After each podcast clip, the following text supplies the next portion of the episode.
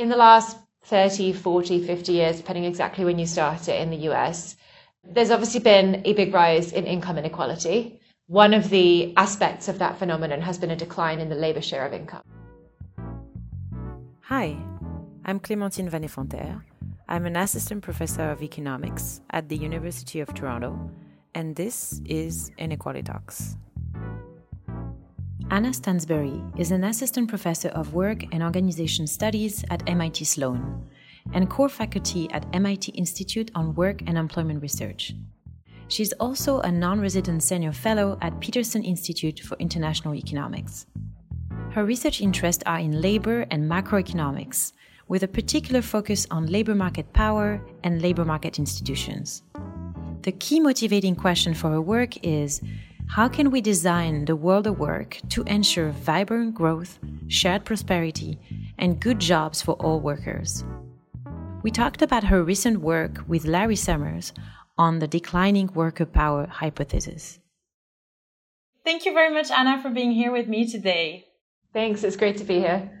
I'm excited to have you talk about your important work with Larry Summers on the declining worker power hypothesis. What you do in this paper is really impressive because you try to provide a unified framework to understand some really key evolutions of the US economy in, in the past decade. And so I wanted to ask you first tell us more about this hypothesis, what it is and why it's it's relevant and important to understand what's going on with the American economy. Yeah, absolutely. So um, the big trends that drove this research are really in three buckets. Basically, in the last 30, 40, 50 years, depending exactly when you start it in the US, um, there's obviously been a big rise in income inequality. One of the aspects of that phenomenon has been a decline in the labor share of income. So, a decline in the share of total income going to workers and a rise correspondingly in the share of income going to capital owners.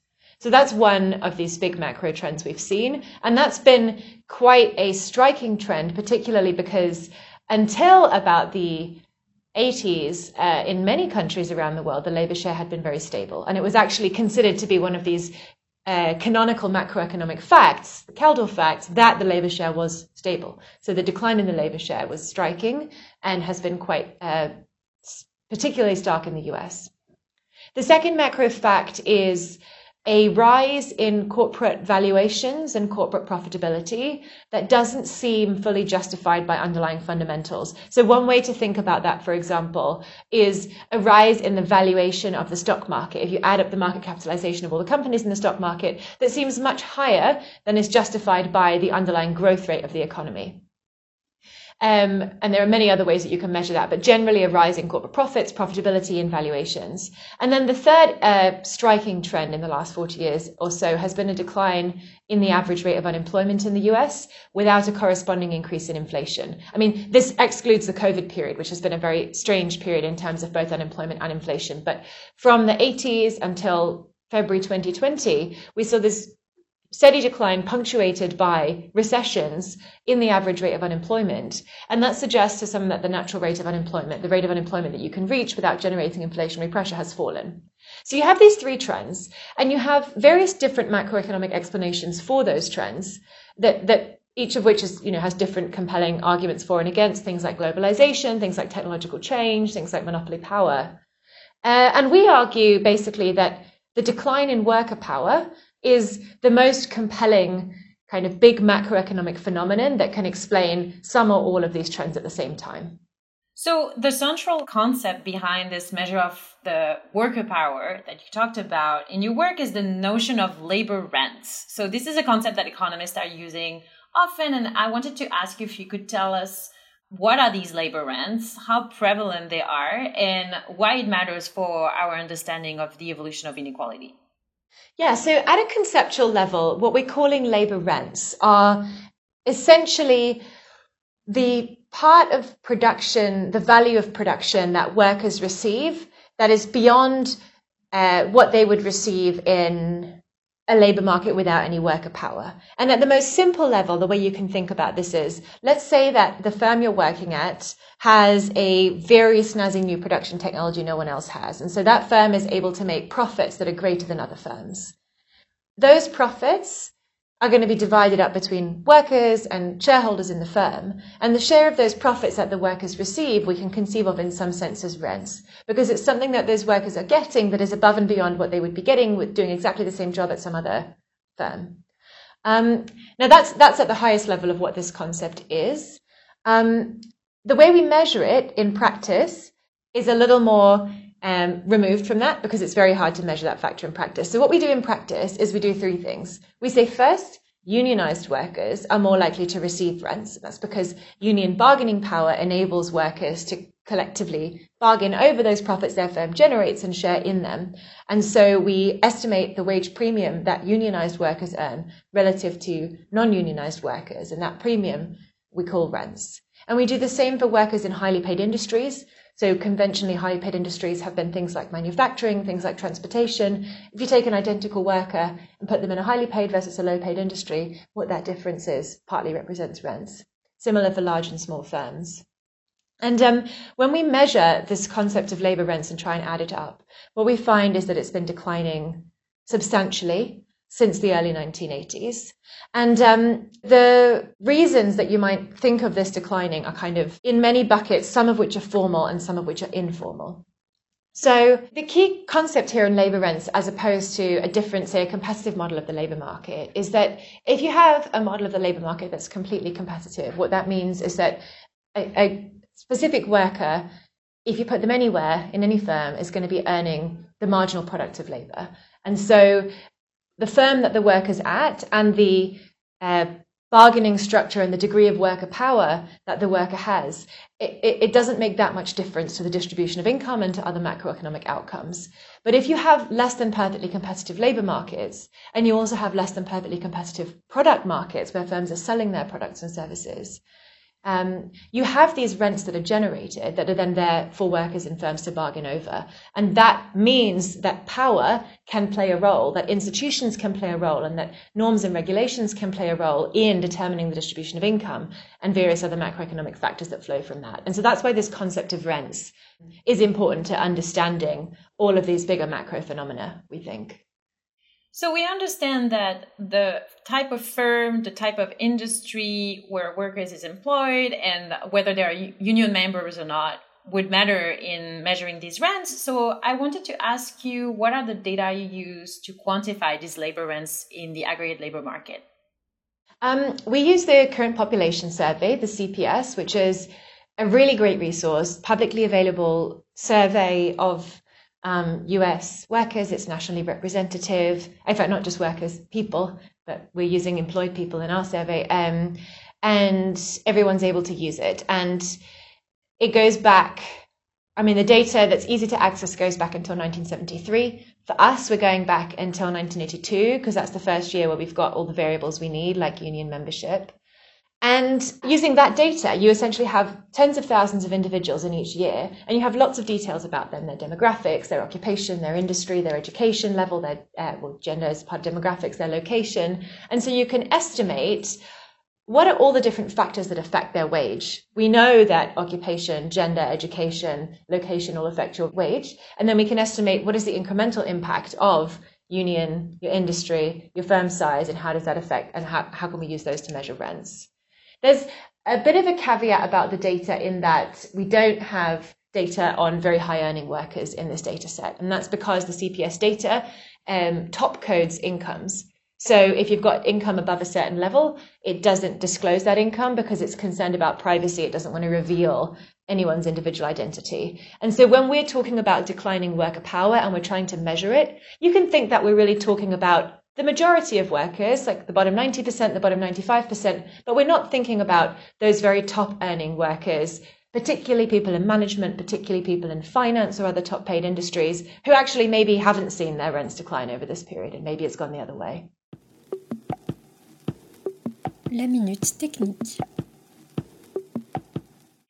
So, in this podcast, researchers take about one minute to try to explain one technical aspect of their research. And I wanted to ask you if you could walk us through your estimation of these labor rents in simple terms. Yes, absolutely. So, the common way to estimate how much different factors matter for your wage in economics is called a Mincer regression. And the idea of that is that you regress the wage that a worker earns on their different characteristics their gender, their age, their education, perhaps their race, perhaps their location, occupation, industry, union status. And if you have a big enough sample size, you can estimate on average across the workforce what is the contribution of each of these different factors in determining how much you get paid. And so we estimate that across all the workers in our data since 1982 for each year. And using that, we can estimate in each year what was the union wage premium. So, what was the contribution of being a union member to your wage in 1982 versus in 2019? What was the large firm wage premium? So, how much more did an identical worker get paid if they worked at a big company versus a small company? And what was the industry wage premium for different industries? How much more did a manufacturing worker get paid than an otherwise identical worker in a retail firm?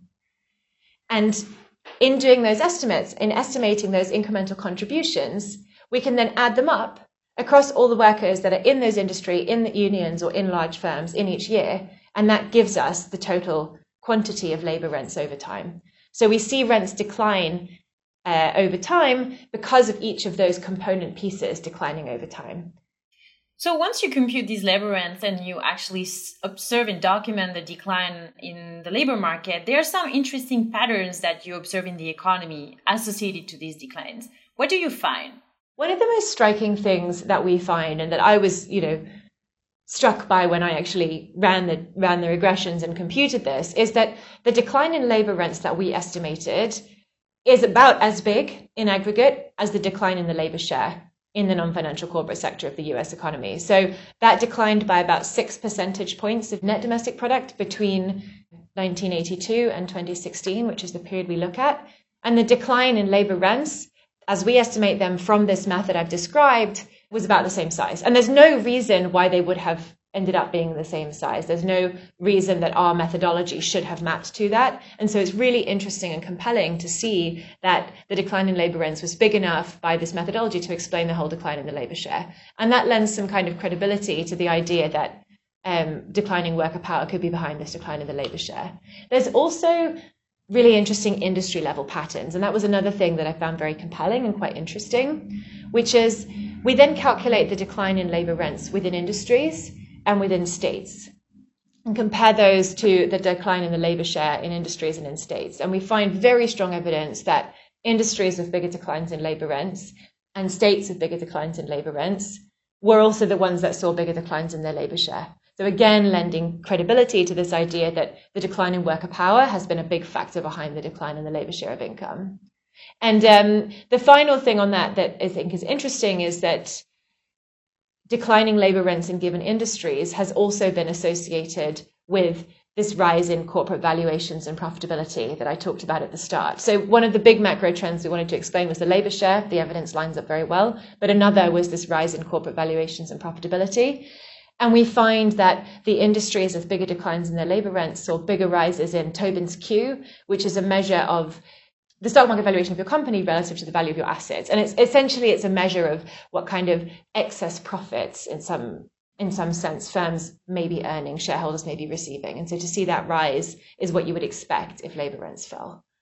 One popular alternative explanation uh, that we see in the literature is that these uh, macro trends of the labor share that you just talked about are explained by an increase in monopoly power. How do your results speak to these alternative mechanisms? Yeah, this was one of the like questions that we really set out to investigate is to compare this explanation with the declining worker power explanation. So the rising monopoly power argument is basically that, that as follows. There's been a rise in monopoly power in the economy in product markets. So firms are now able to have a higher markup, that is, they're able to sell their products at a higher margin over cost, basically. And, and that higher markup translates into higher profits for firms as a result of this monopoly power.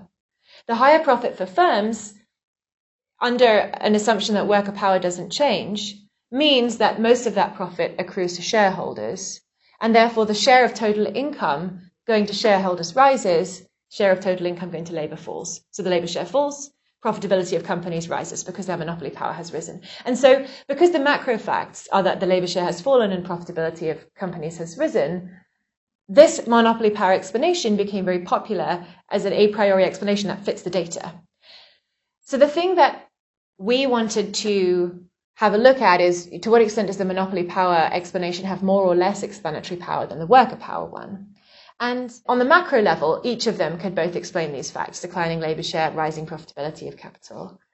But on the industry level, what we see is that industries that saw increases in their concentration were not necessarily the industries that saw the biggest declines in their labour share um, or the biggest rises in their Q, their measures of profitability and valuations. Concentration is not a perfect measure of monopoly power. Concentration is the idea that as, as the effective number of firms in a market falls, those firms have more monopoly power. So it's one indicator, it's not the only one. But we, we found that compelling and interesting in saying, okay, well, our measure of labor rents is very, has very strong explanatory power across industries for the decline in the labor share. But this rising concentration doesn't have that strong explanatory power for the decline in the labor share across industries or for the rises in corporate profitability and valuations.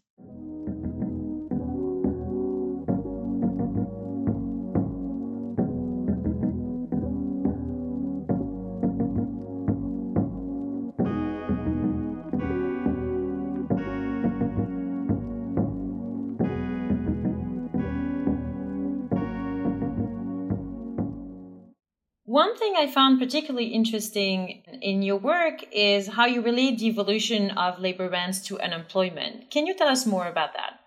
Yeah, so in um, most but not all models of how worker power plays out in a macroeconomic sense, you expect higher worker power to come alongside higher unemployment.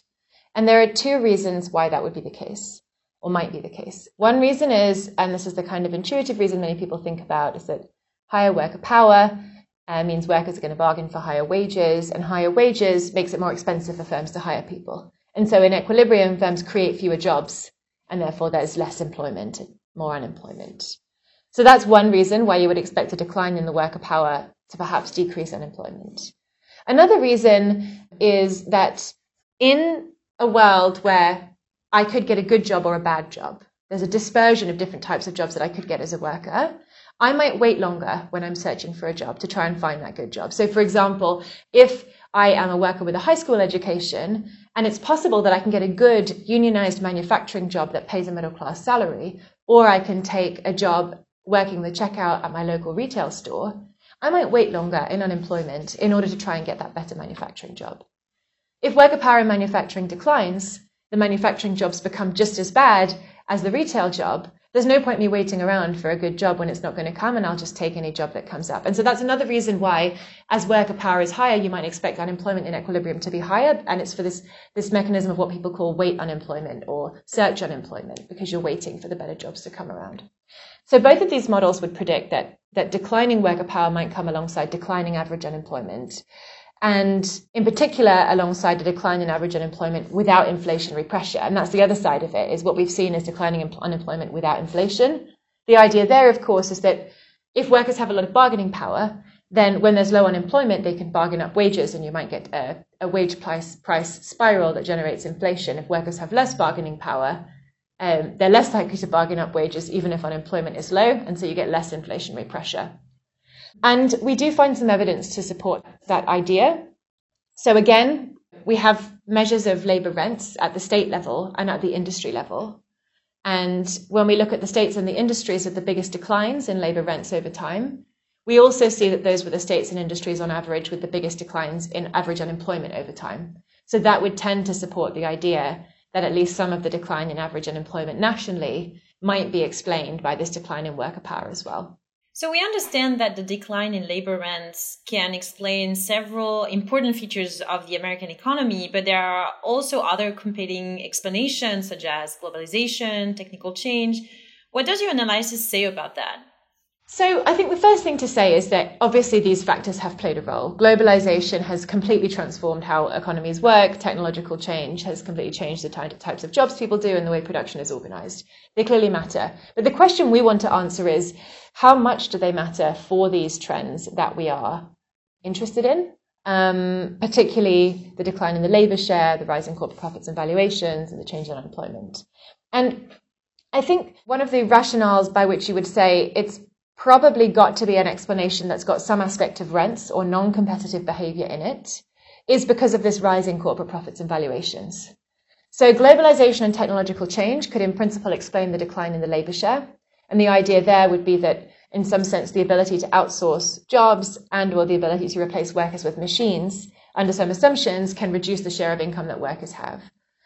But there's no reason to expect that to increase corporate profitability, to increase stock market valuations. These are explanations that are premised on the idea of a competitive labor market or at least no change in competition, a labor and product market.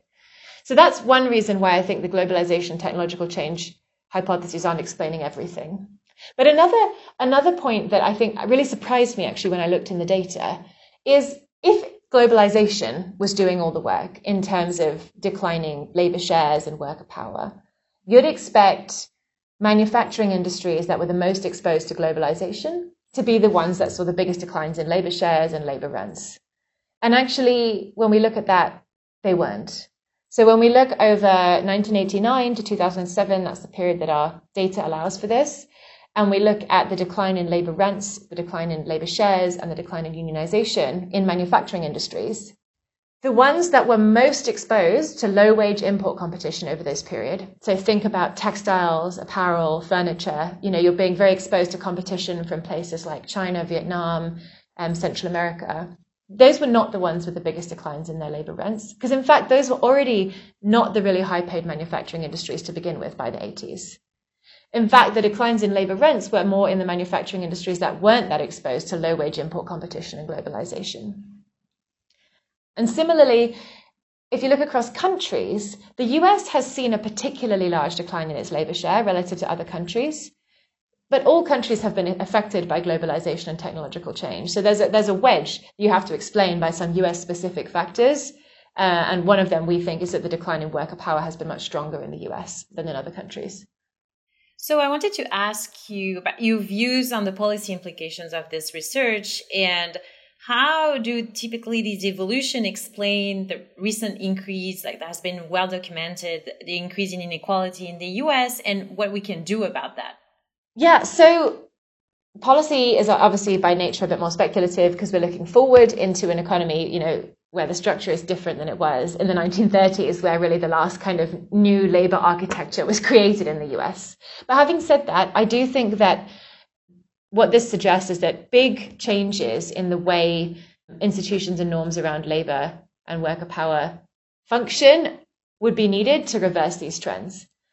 We saw, you know, this decline in the labor share happen as unionization in the private sector declined from one in four workers to 6% of workers. You know, that's an enormous decline. It's basically the evisceration of unions in total in the private sector. And we saw other changes in norms and values, the rise of shareholder capitalism and the idea of shareholder value maximization being the prime focus of companies, the prime social responsibility of companies, and the rise of financial mechanisms that promote that. And so, in some sense, I would say a reversal, not necessarily to the institutions of the past, but to some of the, the values of the past in terms of organizations that formally promote worker power, a reinvigoration of unions, perhaps bargaining at a sectoral or industrial level, as happens in continental Europe, rather than a firm level, but thinking about worker power in the also in the management of firms, also in the boardroom, as ways to promote, you know, a more inclusive concept of capitalism that focuses on promoting the value for workers as stakeholders and not just shareholders. So before we wrap up, I wanted to ask you if you had a recommendation for our listeners of a book, a movie, or anything you would like to share with us. Yeah, I mean, this was hard to pick just one. So one of the books I just love since I discovered it in a used bookstore several years ago now is a book called Working by Studs Terkel. And it's an old book, um, but he went around and interviewed workers about their jobs. And it is literally just written down, condensed, words of workers about their jobs. And it is amazing and pulls you into these different worlds, some of which still exist. You know, a construction laborer's job is pretty similar now than it was 50 years ago, some of which don't exist at all, like a telephone switchboard operator. But you get to understand what do people really value in their work and how does their work affect their life and how do they feel about the social value they're contributing through work and how do they feel about their boss and their pay. And I think, you know, sometimes you can just get stuck in these big macro level narratives and data, and this really anchors you to the human side of everything that we study. Thank you so much, Anna, for joining me today. Thank you so much. This was Inequality Talks, a podcast recorded by Clémentine Van Effenterre in Toronto. Music is by The Count. Thanks for listening and stay tuned for the next episode.